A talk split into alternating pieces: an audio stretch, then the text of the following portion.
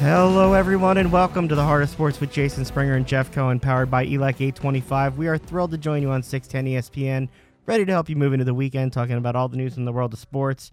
Jeff, we are already off to a better start this week because I didn't have to hear the Michigan Fight song and did an intro without screwing up our name sponsor, so I am already at a +1 this week. I'm feeling good. Wait, what was wrong with the Michigan Fight song? Everything.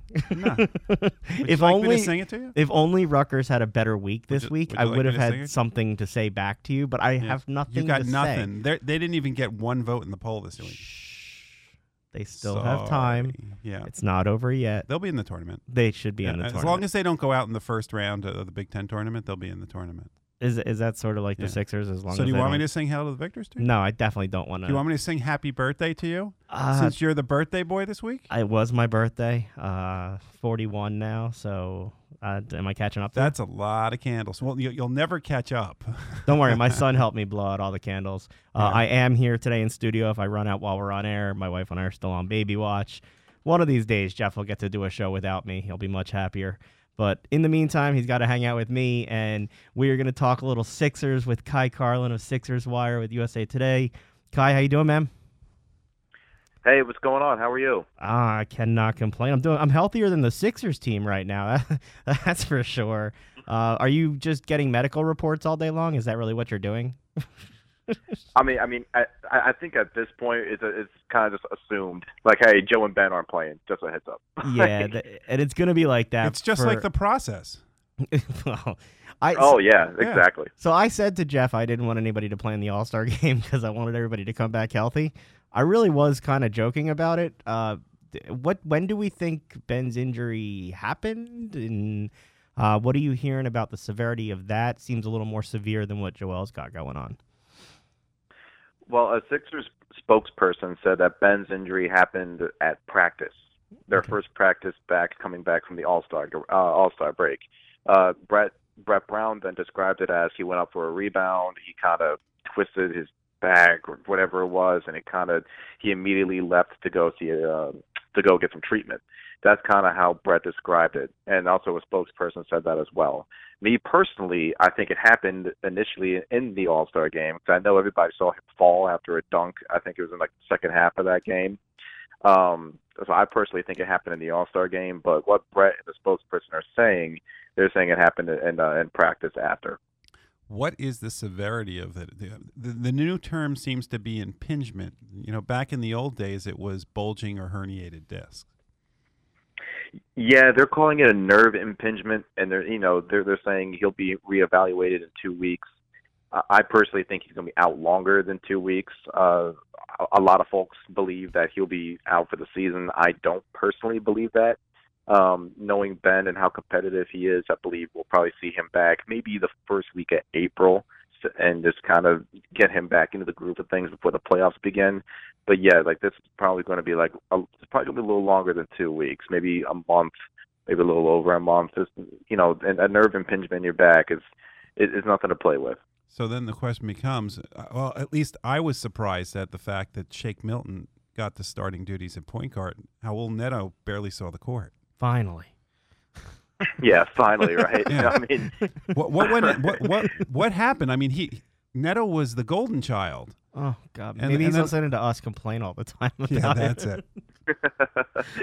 Well, I think the reason why they went with Shake, they went with Shake when Josh was hurt. Josh went down January 22nd with a hamstring injury, and Brett actually turned to Shake and had him start those games when Richardson was out. So he's going to turn to Shake again with Ben out. And you got to give Shake credit. He had 20 points against Cleveland on Wednesday. He had 19 last night, the win over the Knicks. He shot 5 for 5 deep. So, I mean, he does have some skill. He does have some ability to be able to go out there and play. He runs an offense okay. He played point guard at SMU. He can run a pick and roll. And I think that's what really interests Brown the most. He wants to be able to kind of grow other ball handlers, because when Ben comes back, he wants to have Ben more as a screener and roller rather than a guy who initiates the pick and roll. So he wants to kind of move Ben a little closer to the rim in terms of that part of the half court offense. I think it kind of shows a little bit with Shake's development, the significance of their G League program with Connor Johnson. They run this Sixers offense. So when Shake comes up now, not only is he having more experience in year two, but he's been running the system even though he wasn't playing on the court with the big team. So now he's out there. It's different players and a faster pace, but it's not something that's not familiar to him. Precisely, and you just mentioned it. Connor Johnson is an extension of Brett Brown down there in Delaware. Whatever the Sixers do up here in Philly, it's what the Blue Coats are doing down there, you know, in the G League. And really when Shake comes up, and it's the same thing with Zaire Smith and Marial Shayok whenever they eventually do get their, you know, real opportunity up here. But Shake really was able to understand how Brett tries to run things, and while also being able to develop on his own time down there in the G League. So it was definitely really good for him to be able to develop in Delaware and then be able to come up and pretty much just run the same offense, even though the talent and the speed, you know, gets magnified and takes a big jump up. I think Norvell's benefited from some of those same things too, which will be slightly important now with Joel out at least for a week. What are you hearing about the severity of that injury, and what's your concern level that all we heard was, oh, we need to just let these guys play together. And if they play together, they'll figure it out. And it seems like we're going to go into this postseason, whatever it is, in the same type of position we were last year where nobody knows what sort of team we have because they haven't all been on the court together. Yeah, I mean that's really the biggest disappointment.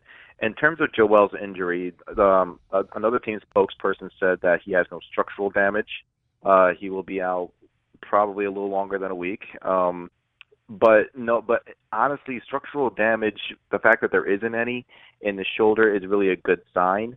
My guess is he'll be back maybe middle of March, and then they can be able to pretty much just roll Joel and focus on him and really try to get in position for home court advantage, because if they don't get home court advantage in the playoffs, there's a good chance the team gets bounced round one. Well, I mean, they're a completely different team. I mean, they're 28-2 at home. It's their best record in over 3 decades at home. They're 9-21 on the road. That's putrid. Against some bad teams. Yeah. I mean, they've lost to the Hawks. They've lost to the They weren't Cleveland even in the Cavaliers. Game against the Cavs the other night.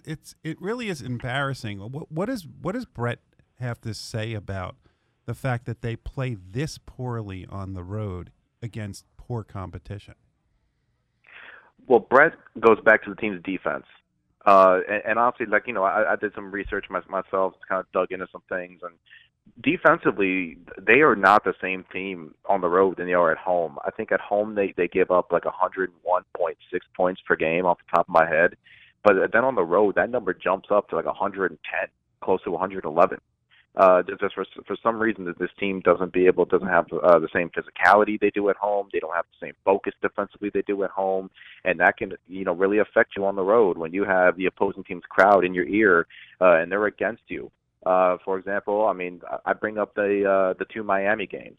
I was actually in Miami for both of those games, and I mean the Sixers just broke down every time. Like every time the Heat made a run and the crowd began to get loud down there, the Sixers began to break down. There were different defensive breakdowns that I saw throughout both those Miami games and other games as well that like you don't see at home. I really don't understand it. Yeah, but with Miami, it sounds like I'm preaching to the choir, but with Miami, I get it.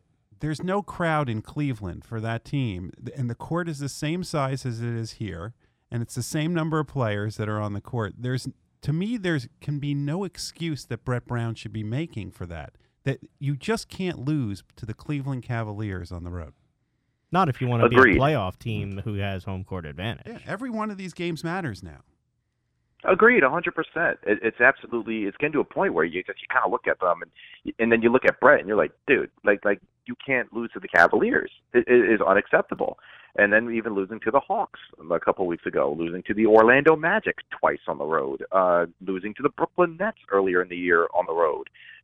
It's getting to a point where, you know, these aren't really games to where you could be like, okay, we can make up for it here at home. Because as you mentioned, these games count. All of them do, especially when you're trying to get home court advantage for the playoffs. It's unacceptable. For a long time, I was a Brett defender, and I've had more questions as time's gone by. But this week was concerning to me because, in particular, after the one game Brett was sort of said something like, I'm at the mercy of my medical staff after Joel got hurt.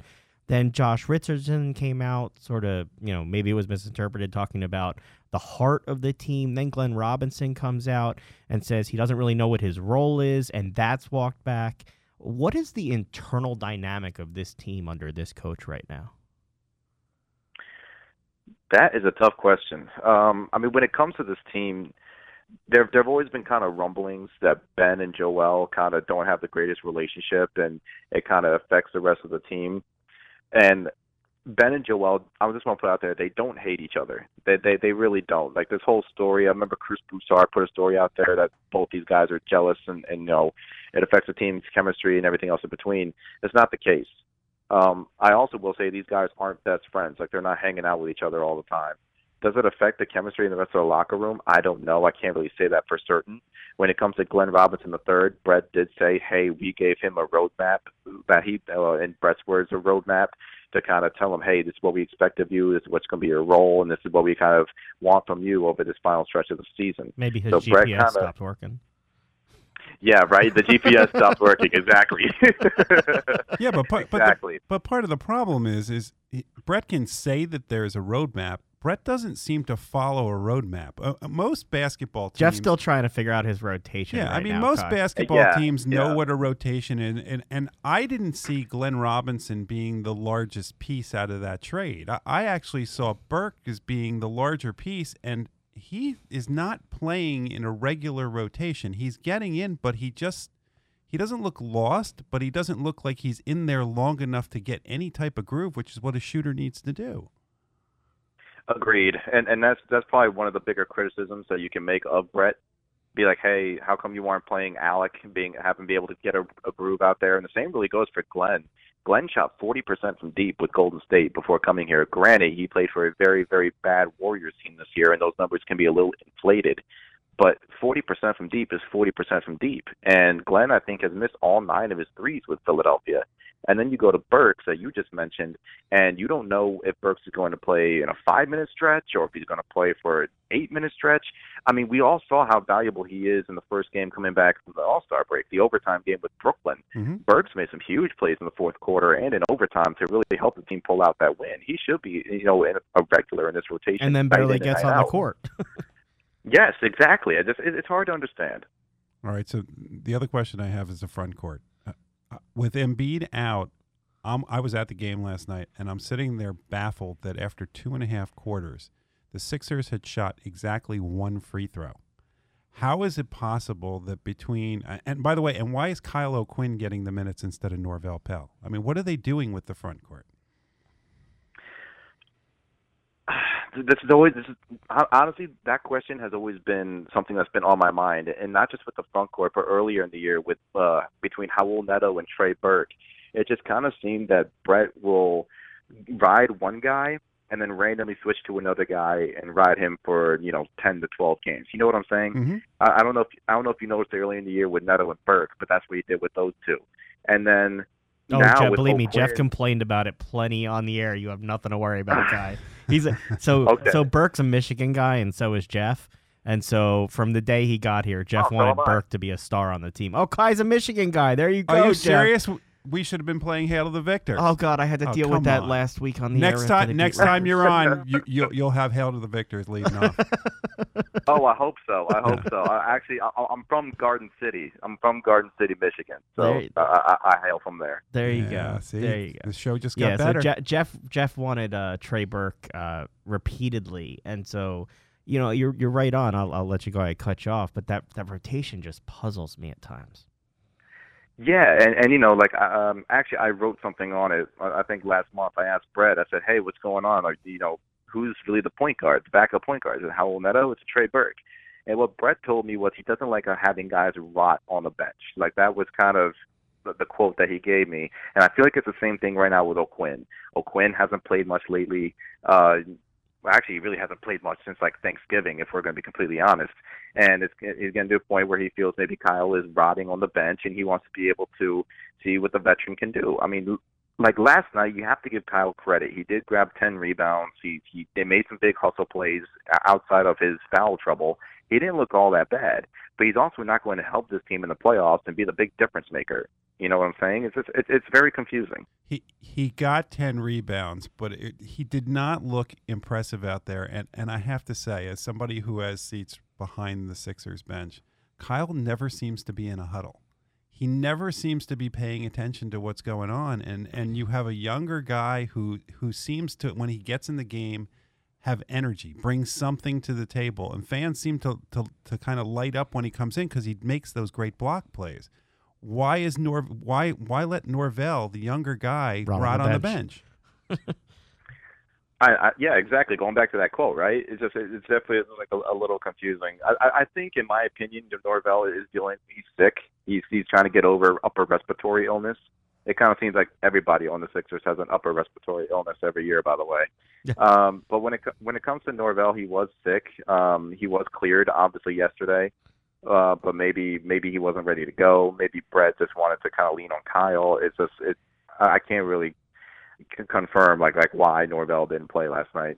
Kyle, that was just my opinion. Are you going to head out to Cali and do this West Coast trip? Going to get to follow your coverage a little bit? I'm heading to L.A. I leave tomorrow. I'm going to the L.A. part of the trip. I'm not going to go to Sacramento or Golden State. Well, not quite. That makes sense. not quite the matchups you were hoping for in against the Clippers and Lakers, but you should see some good games out there. Everybody can How can people follow along on Twitter to see your coverage? You can follow me on Twitter at Kai_Carlin. And also for all the Instagram people out there, it's the same handle. I pretty much just post videos on both accounts. Well, we'll make sure to keep following. I'll always appreciate you giving a couple minutes, and safe travels out to L.A. I appreciate you guys having me on. Have a great one. Thank you. Jeff, the Sixers, they're driving me nuts. It makes no sense. I mean, it really – and there was a point at which – I mean, look – even without Joel and Ben, there is no way you lose to the Cavs. You shouldn't lose to the Cavs. And there was a point at which they were giving up the lead after being up by 20 to the Knicks, and the Knicks are putrid. I had concerns that they were going to give up that lead, and I was going to get grumpy, Jeff, on the show today. Oh, you would have. Yeah. It was like, I'm watching the game, and I'm going, oh, this is not going to be good. It makes no sense that you don't have a rotation. I don't look. You want somebody not to, quote, unquote, rot on the bench. That's fine. But that doesn't mean you play the lesser player. That is an amazing quote, because we have seen players that we want to get time literally rot on the bench. The only thing they do is the frosty freeze out. I just don't get it. Okay, I'm going to stop. To be fair, Norvell does a really good air guitar and pulls out this plug after he's done. He does. I'm going to stop, and I'm not going to complain anymore. No, I'll make you complain. Ready? Howell Neto. Okay, so all we've done all season is sit there and go, why? I think he's had two games all season that have been really good. He basically got rid of Burke in return for keeping Neto. Has a chance to start him. Not that I'm trying to talk him into this. No, don't. Leave him with Shake. Shake's doing fine. And then all of a sudden, Shake comes in. Don't. And Neto doesn't make it off the bench. You know what? I have a theory that reason? When somebody does what we want them to, we're not going to slam them for it. So I don't understand the reason, but I'm going to say thank you and hope you do it again. It doesn't make any sense. None of it makes sense. But and you need to have it. For him to say Glenn Robinson, Glenn Robinson's a veteran at this point. It shouldn't. It's a communication issue. If a coach and a player are at the point where the player is saying, I don't know my role on this team. Not only is he saying it, he's saying it in the media. Right.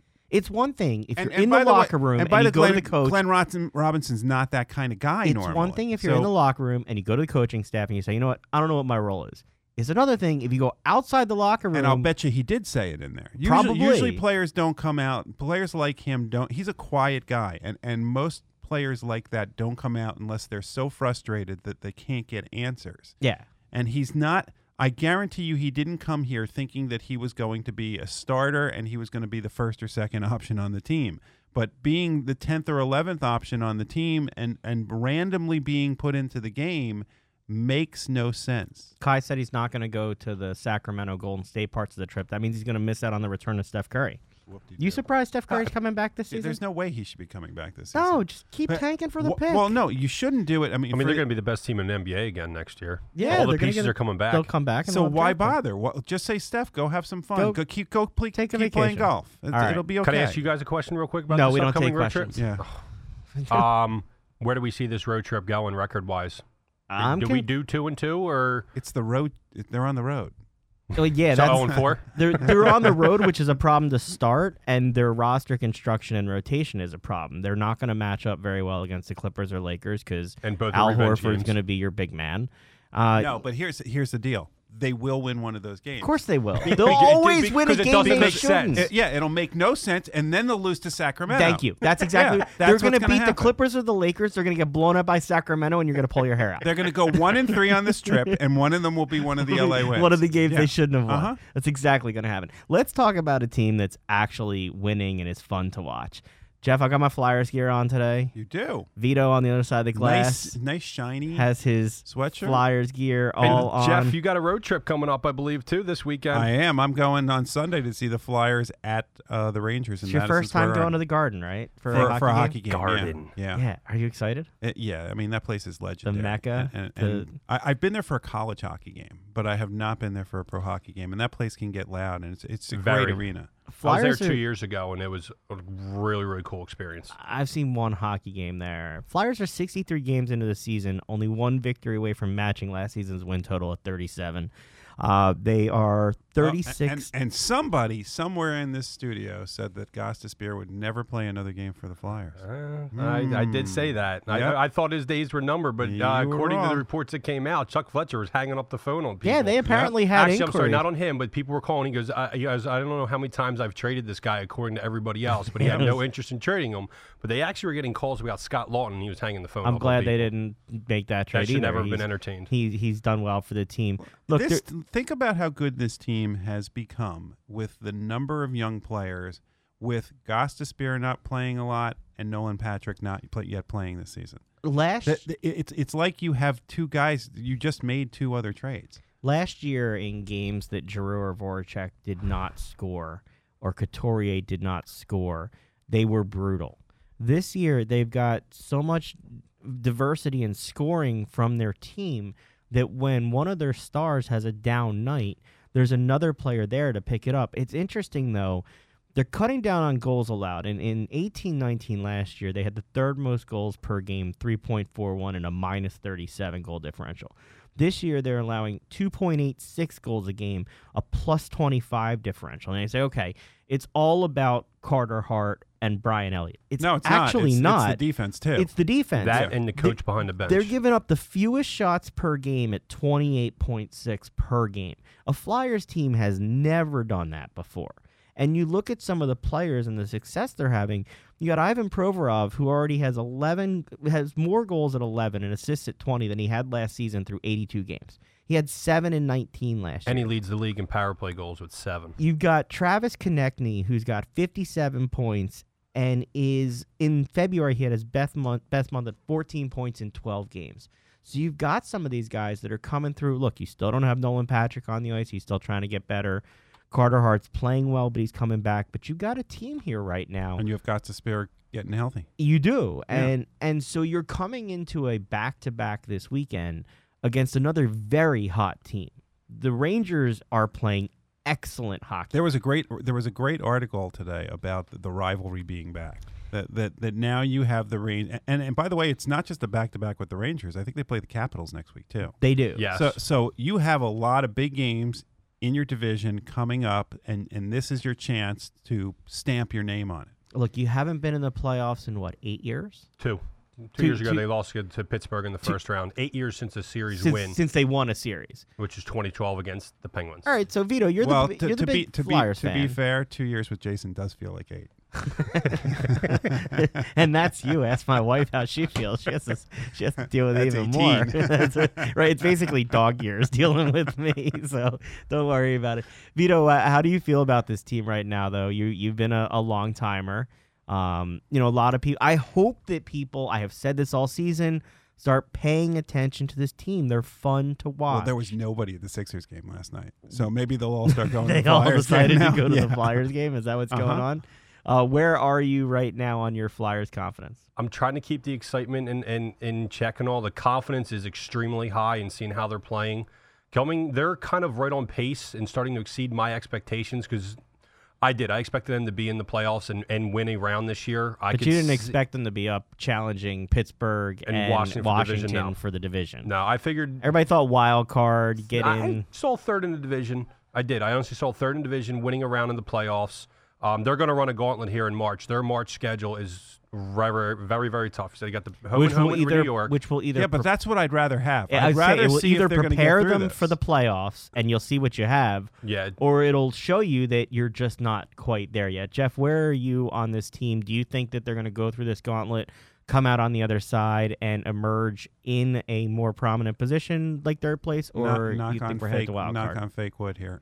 I think that they're going to be fine as long as they can stay healthy. And I think that's what's going to be important going down the stretch is making sure Carter Hart's healthy, making sure the defense is healthy. And I think that they're going to roll into the playoffs. And I think that they can do real damage. I don't think there's a team in the East that is going to completely dominate. Like I think this conference is going to be pretty wide open. I think it is again this year, too, because last year you look at Tampa Bay, how they dominated and they were eliminated in the first round. Not this year, though. Not this year. They're 40-15 now. They've gotten hot. They got very hot lately, and they're pushing Boston now in the Atlantic Division. No, they're 40-19. 40-19. Yes. So they have 85 points. They're not even in first place in the Atlantic. That's to say how good Boston's been all year. Yeah. Coming into tonight's game against the Rangers, the Flyers are on a 4-game home win streak. That they at home have played fantastic. The Rangers have won 9 consecutive games on the road. So, you're coming in with it. If you're looking for fun hockey and something to get you into this weekend, these matchups, this will tell you a little bit about what you got with the team. And one number I want to throw at you guys, which is why the Flyers are where they are at since January 4th following a loss. They are 7-0-0. So they're not letting the losses pile up. They're rebounding. They're getting back in the win column. And they've been able to sustain this and gain. So if they continue this through March, I don't see why they can't be challenging for the division by the end of this regular season. This is what the process should look like. Yeah, this is Hextall's process. I've been saying it for a while. This is Hextall's process. We're going to talk the process in a few weeks, Jeff. This is you're going to have the revisionist history at some point where Hextall. So does that mean Ron Hextall's going to do a manifesto like Sam Hinkie did? That I want to read. No, but it's kind of like Ed Wade when he was here with the Phillies. It's like he leaves and all these guys come up and are the success. This is what happens. You built the farm team. Yeah. That's what he did. He didn't. But I do think it was still the right time because even though Hextall may have done a good job growing the kids from down in the farm, the guys that they've gotten as veterans have taken them. Really helped out. The Kevin Hayes pickup has been huge. That's not the only hockey that we're going to see this weekend a little bit, right, Jeff? Yeah, we're going to be going down tomorrow to the Voorhees Center. Flyers Skate Zone, the Professional Women's Hockey Players Association, they are sold out on Saturday. They've got some tickets, I think, available for Sunday. Going to see some of the best women's hockey players in the world in South Jersey. I think that's a great thing to go see. I mean, if you can get a ticket or if you already have a ticket, you're gonna see some great hockey. And I think that this is a great opportunity because there is no professional women's hockey right now in the United States. We will We'll try to get some interviews, air them for next week's show. Definitely excited to go down and see what the women do down there and see how it works out, Jeff. Any final hockey thoughts before we hit a break and get a little warm talking baseball? No, I need a nap. All right, Jeff needs a nap. We will hit a break. When we come back, gonna take you out to the ball game. Sports lets people live their dreams, overcome obstacles, and achieve goals. But what's your unimaginable? Do you want to be a part of something bigger than yourself? To push your limits? The A-Fatty clothing brand believes we're all capable of going far beyond we previously imagined. To overcome your obstacles and achieve your goals. Life gives you the chance to push harder, to dream bigger, and to do whatever it takes to conquer the unimaginable. And to do it with A-Fatty on You, the original street leisure clothing brand. This is Dan Baker, public address voice of the Philadelphia Phillies. And you're listening to The Heart of Sports with Jeff Cohen and Jason Springer.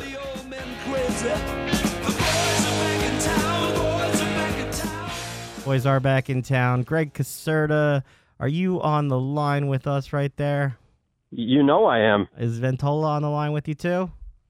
He's not with me. No, he's probably going to be calling in separately. So he's late. So you win. You win. He's late. You win. You get on first. This usually doesn't happen. Like in real life things, like when we were doing our like person to person thing, I'm always late and Mikey's always early. So this is the first. You should tweet about it that you beat him. Yeah, I might get to it later. We'll see how it goes. I enjoyed your shout outs to all the travel people who helped you with your trip to spring training on your Twitter feed.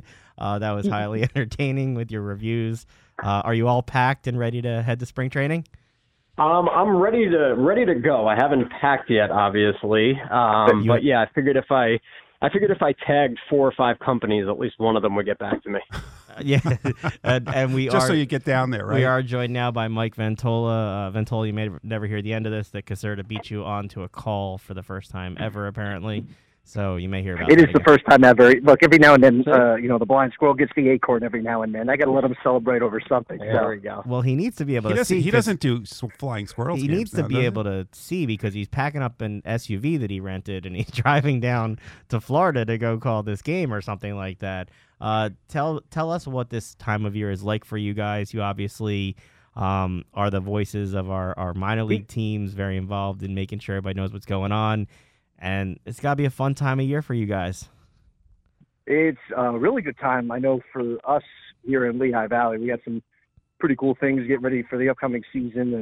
And, we're excited about the team that we could potentially have this year. So, I know Reading could potentially be sending us a few key guys.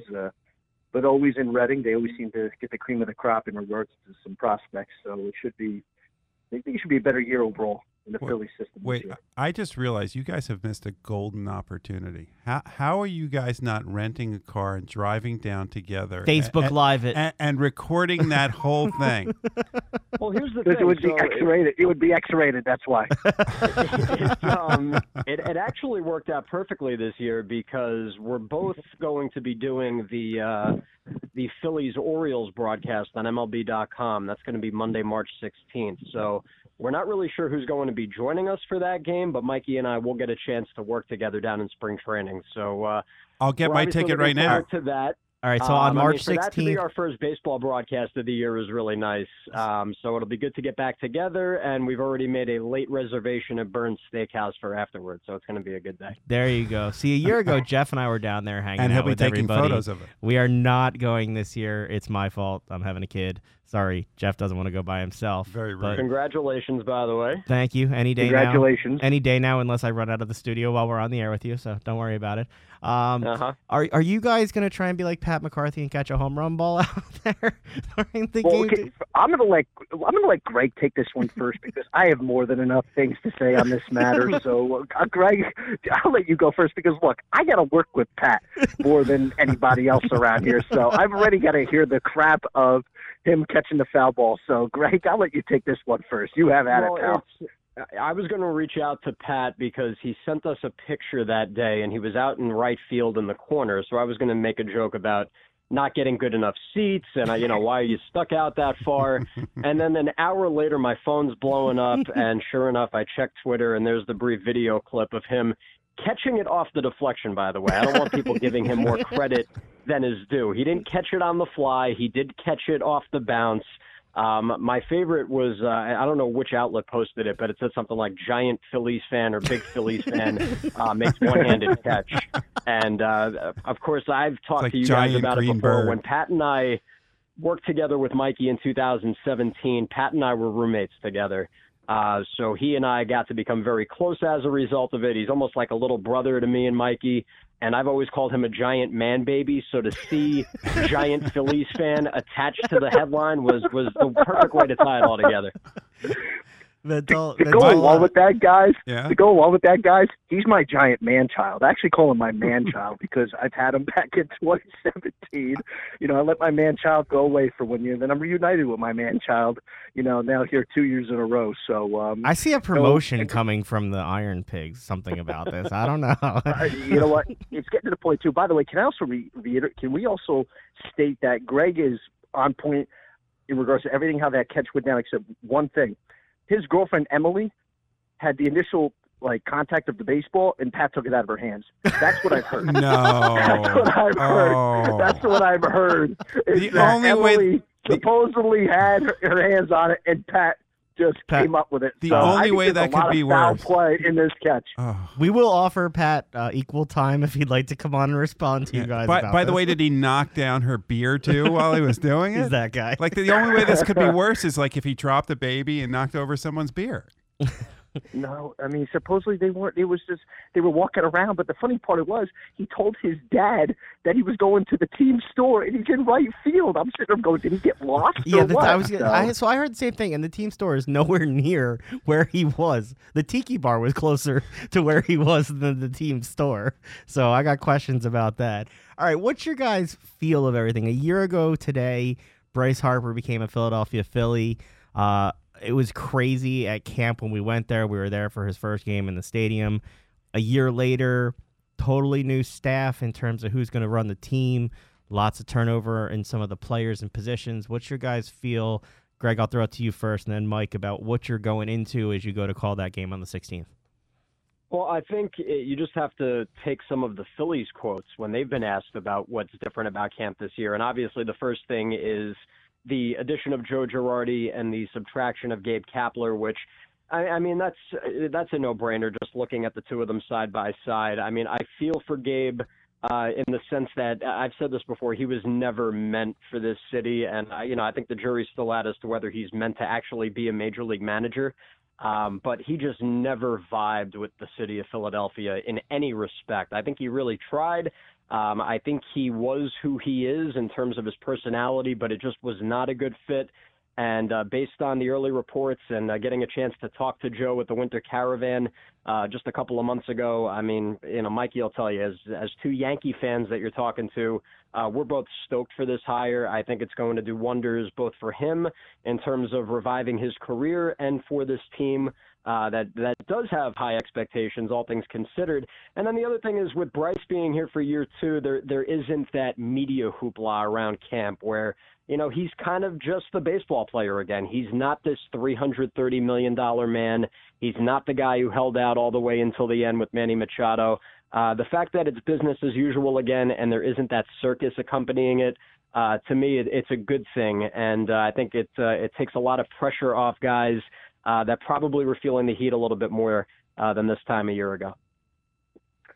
And I agree with what Greg just said, but to me too, I think what Joe brings is, I think he brings a couple of wins to this team. I think just because I think sometimes managers, they have instances throughout 162 game season either to bring wins or, of course, to add losses. And just because of some moves that are made, I think Joe will bring some, on his own accord will be able to make some moves throughout the season in game that'll help benefit the Phillies in a very positive light. And I think too, it's going to re-energize lots of guys in this clubhouse. I think one guy in particular is going to be Rhys Hoskins.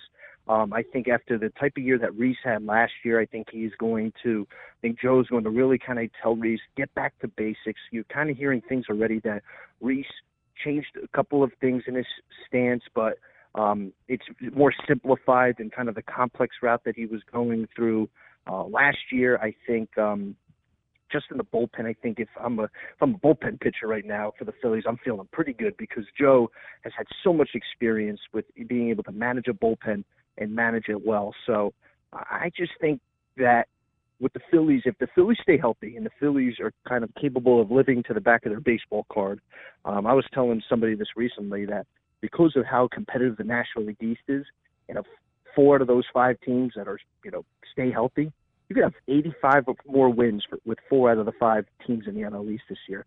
That's how I think competitive things are going to be. And secondly, I just think the Phillies have a chance to be even better than where they were last year. All right, so enough of this Phillies talk. I think I have some kindred spirits on the line right now as to the back end of the games in spring training.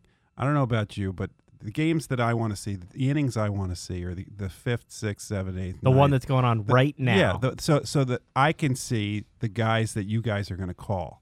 How exciting is it for you to know that you're about to call those games in a month and that you're going to start seeing these young guys start to rise? And like today, the left side of the infield towards the end of the game was Alec Bohm and Bryson Stott playing together. I think Greg's going to get a chance to. Yeah. I'm sorry. Go ahead, Greg. There we go. Well, I think, there we go. For Greg, I think, he's going to get an opportunity to, folks in Reading, they got the opportunity to see Alec Boehm. And, and things are talking as if Boehm's going to be up here in Lehigh Valley. And if that's true, I'm really excited. I could see a little bit of Boehm last year in a couple of visits to Reading on my own accord. But Bryson Stott, to me, I think when you kind of hear today, Stott and Boehm on the left side of the infield, I think that's what the Phillies are kind of envisioning to be the left side of the infield for many years to come. And, for Bryson Stott, who may end up starting the year in Lakewood, I think if he can play to what Philly fans are, what the Phillies are hoping for, who knows, Greg, maybe there's an outside chance you'd see him at the end of the season, but obviously I think a lot of things would have to go well in his right. Well, and if we're going by that, like the Boehm measuring stick, it was, okay, he's going to jump a level, and now he's going to jump another level. And there were points last year where you thought, is it possible that he's going to make another jump? And I love what the Phillies did with him. I think it was deserved. They clearly shown a willingness to fast-track him, and that's been the right move. The other thing, too, we were talking about Bryce before, just the fact that he's invested in the minor league guys, the fact that he's referenced Alec Boehm, Spencer Howard, and Damon Jones by name, I think that should give big league Phillies fans that aren't familiar with the minor league guys, that should give them a little glimmer of hope, because I know for a while people were down on the farm system. For me and, I guess for you guys, too, being around Reading, the fact that Mickey Moniak's gotten off to a great start this spring is wonderful news. The other guys that have come through, really, the Phillies minor leaguers have been unbelievable so far in spring training. So all in all, it's been a great start for us. Greg, Moniak was who I was going to ask you about. He looks significantly bigger this year. He is. And when we interviewed him at the start of last season in Reading, he joked with Jeff and I about how he literally still gets growing pains of parts of aches of his body. And it seems like he's finally starting to fill out the body that he has. We've been big defenders. Jeff fights people on Twitter all the time about being patient with Mickey Moniak. What's your hope for him this year? Well, again, you hit the nail on the head. He has bulked up. Even if you want to talk about guys that have complained about the same thing, Scott Kingery said the same thing, where last year he was still feeling it, where by the time he'd get ready to take the field for the game, his body just wasn't ready to go. So part of their off-season program was to get their bodies ready for that grind. A lot of the people that Jeff is arguing with on Twitter have probably never spent a day around Mickey Moniak, have probably never watched a single one of his games or his at-bats. This kid turned 21 last May. So, for me, I don't think they're going to start him with us. I think that wouldn't be the wisest thing, just because he spent the whole season with us and, outside of a brief injured stint, basically got through the whole season and played well. He was very good for us after a rough start, but that's been his nature. He has not been a traditionally fast starter. So to me, to get him to AAA, to get him regular at-bats and to see how he handles things up there, I would just like to see him be consistent, because he's a guy that, again, has had these unfair expectations attached to him because of his 1-1 label, but is still a very young man who has made strides each year. He's a good kid, and you watch him right now, and I think that added muscle has actually helped him a little bit with his bat speed. So, Mike, how much does it excite you to hear that you have another guy, in addition to Boehm, in addition to potentially Spencer Howard, that you might also have Mickey Moniak on that team? No, I'm excited just because I think fans here in Lehigh Valley, they clamor for a lot of these young guys to not only get up here, but to even stay here for a little bit before they get a chance to go up and help out the big club down in Philadelphia. So I know, for the diehards here in Lehigh Valley, they haven't really had much to really celebrate about in regards to success on the field, only just a couple of times in the team's history that they've been either over 500 or even made the playoffs. So knowing guys like Moniak are going to be around Spencer Howard, Alec Boehm, they're going to be a nice cushion in regards to just having some nice young talent to go along with a lot of the veteran guys. And that's the thing, too. Some of the veterans that they signed, like a Mikey Mottuk and a Matt Caesar, are going to potentially be here, and that's one thing, too. There's going to be a lot of decision-making with who doesn't make the big league club and how that will affect the rest of the minor league system, because like Nick Williams still has one more year left on it in minor league options. You know, do they look to see what a Derek Hall, if a Derek Hall plays well, you know, does he get an opportunity to play first base at Lehigh Valley, or, you know, because of numbers, would he have to go back to Reading? I mean, there's so many things right now that the Phillies have to discuss that it's going to be, it's all good. Kind of Greg said, it's great seeing all these minor league guys doing well. This could turn into a really good problem for the Phillies, because they're going to have a lot of decisions to make on what guys they keep and what guys they send down and how the trickle-down effect goes after that. Yeah, Mike, you mentioned Nick Williams, which I think a lot of people forgot about. He's him. Still here. But the other guy is Roman Quinn. I mean, you guys have both called a lot of games with Roman. Roman is a great guy, and if he could just stay healthy, is it just impossible not to root for a guy like that? It is. It would be impossible. It would be impossible. Greg, I'll say something real quick here, then I'll let you take it over. Look, Roman Quinn, to me, he is. It's as simple as if he's healthy, will he be good? Yes, that's the only hindrance of his career. He never really had, when healthy, he never had any instances where he was bad. I mean, when you saw him play consistently, you sat there and you were in awe. You're like, this guy's good. He's got speed. He can steal bases, makes good contact, and Greg will even tell you the kid can even hit a home run if he had to. He's got some pop in his bat. So, you know, I think for Roman Quinn, who's going to start the year in Philadelphia, you know, the rumor is there's going to be rotation between him and Hazley in center field. And I think for Roman Quinn, if he can just avoid the injury bug, he is going to be finally what Philly fans are hoping for, and a productive guy for their team. Yeah, and I'm excited for him very much so, just because after seeing him at the Caravan, I just got the sense from talking to him a little bit. You know, he hears what goes on. I mean, people, you know, they've been on him a little bit because of his inability to stay healthy. But again, like you guys said, he's a good kid, and he says all the right things. I think some guys don't handle those situations properly. I think he's always had the right mindset about it, where, yes, it is frustrating, but he also realizes that it's just a really big stroke of unluckiness. So, again, if he's able to be lucky this year, that's really what it boils down to, and he's able to stay on the field, I think he's going to have a really nice year for them. I think based on the platoon that Mikey mentioned between him and Hazley, I think that'll be good for both guys based on their skill sets, based on what the Phillies are looking for. And, I mean, defensively, you can't go wrong with either of them. So I think that's a plus, having them both out there. Hopefully Roman can stay on the field. And that speed off the bench. Speed kills. Guys, we could talk to you all day. We very much look forward to seeing you call the game on the 16th. That'll be one day that Jeff does not complain about not being able to see the game on TV. So that's a good thing. If you're following him on Twitter, you know that's something that's stuck in his crawl, too. We look forward to you guys calling the games all season for the minor leagues, and look forward to seeing you when we head on out there.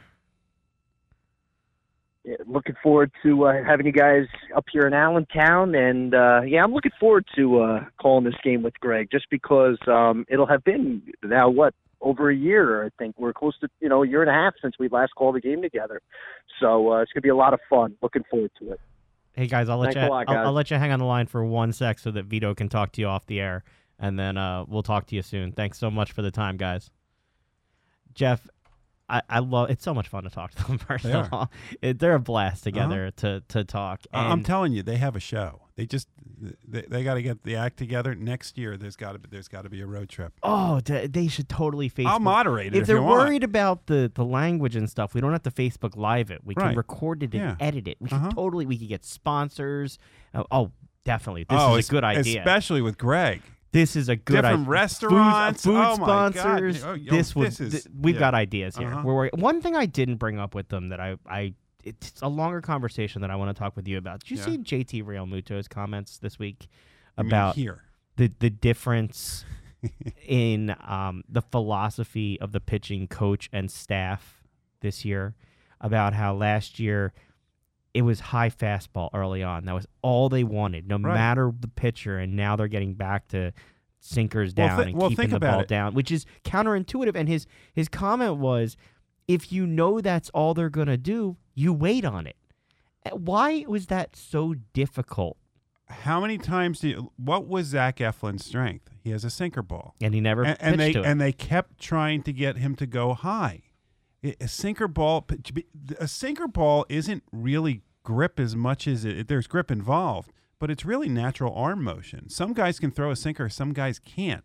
And he's a tall guy. To ask him to change his delivery that much – everything's about muscle memory, and to change it didn't make sense. Everybody, it seemed like instead of recognizing who the personnel was, it was just saying everybody needs to do everything the same way, and it's just not possible. Which is exactly why they're right. The guys are right about Rhys Hoskins, and I think it's more than just changing his mechanics or moving them back.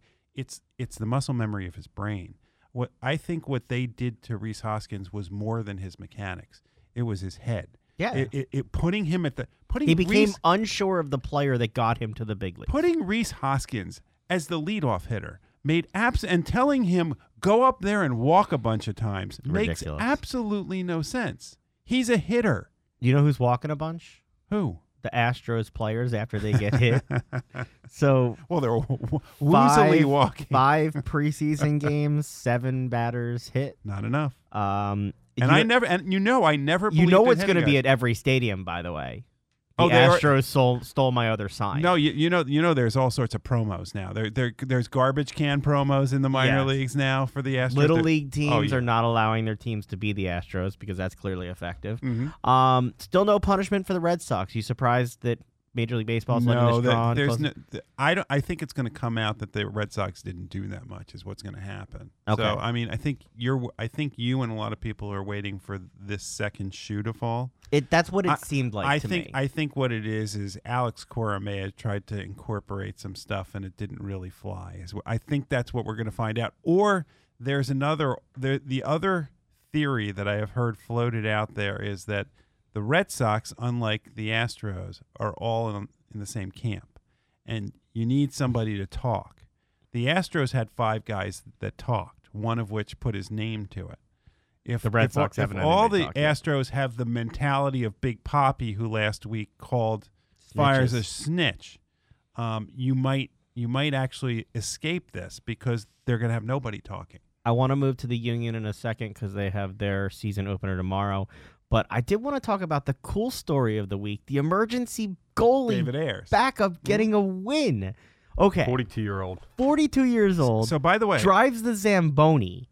Grew up as a Toronto Maple Leafs. I was at a Marlies game last year. Grew up as a Maple Leafs fan. Uh-huh. Gets in the game as the emergency backup against the Maple Leafs in Toronto. Mm-hmm. Can't top that one. And wins the game. So other than the 3 of us, I doubt there's that many people that understand that this emergency goalie is available to both teams. Yes. Well, I'm going to make this statement. I wish I had the name of the goalie, but this happened with the Flyers a couple years ago against the Blackhawks. David Ayers. Thank you. The Flyers. This happened to the Flyers, though, a couple years ago I think we need to get the Flyers back emergency goalie on the air.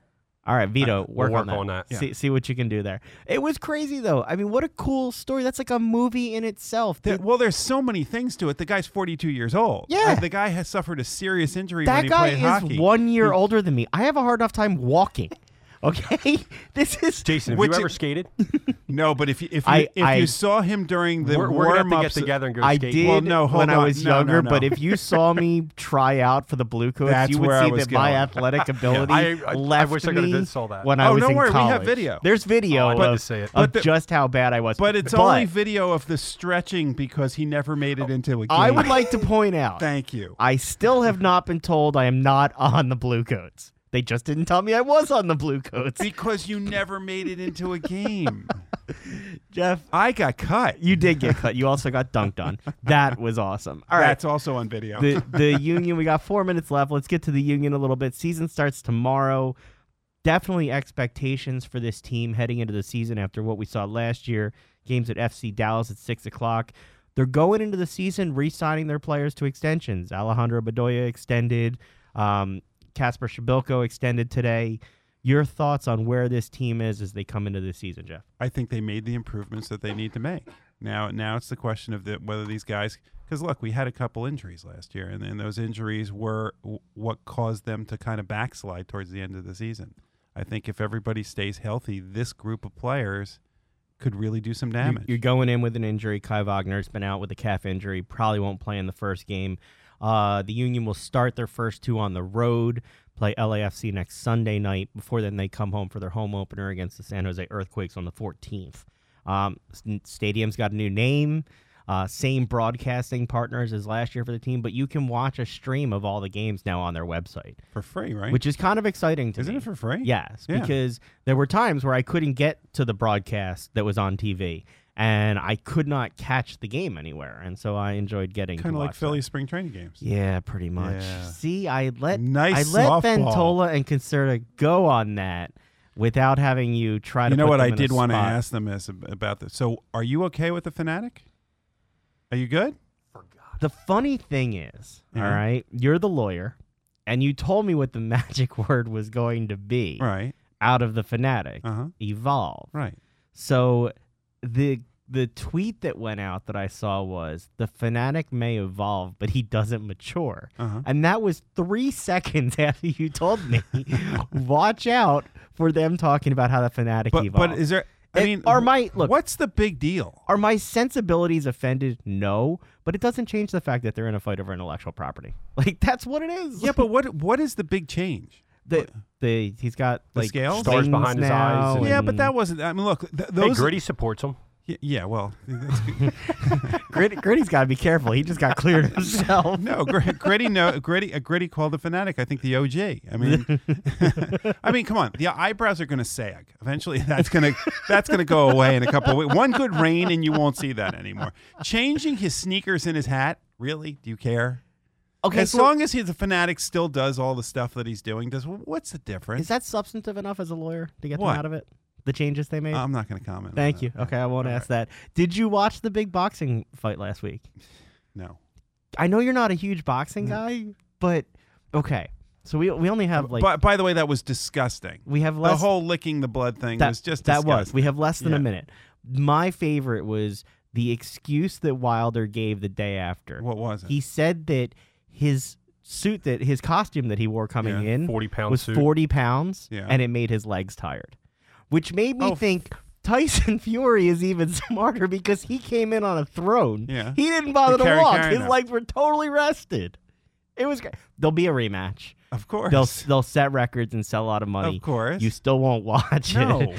But you did see the... I do like... Well, I like the lower weight classes for boxing. You like more speed. I think there's an art to it. I mean, look, we've had boxers in here, and there's an art to that. There was no art to this.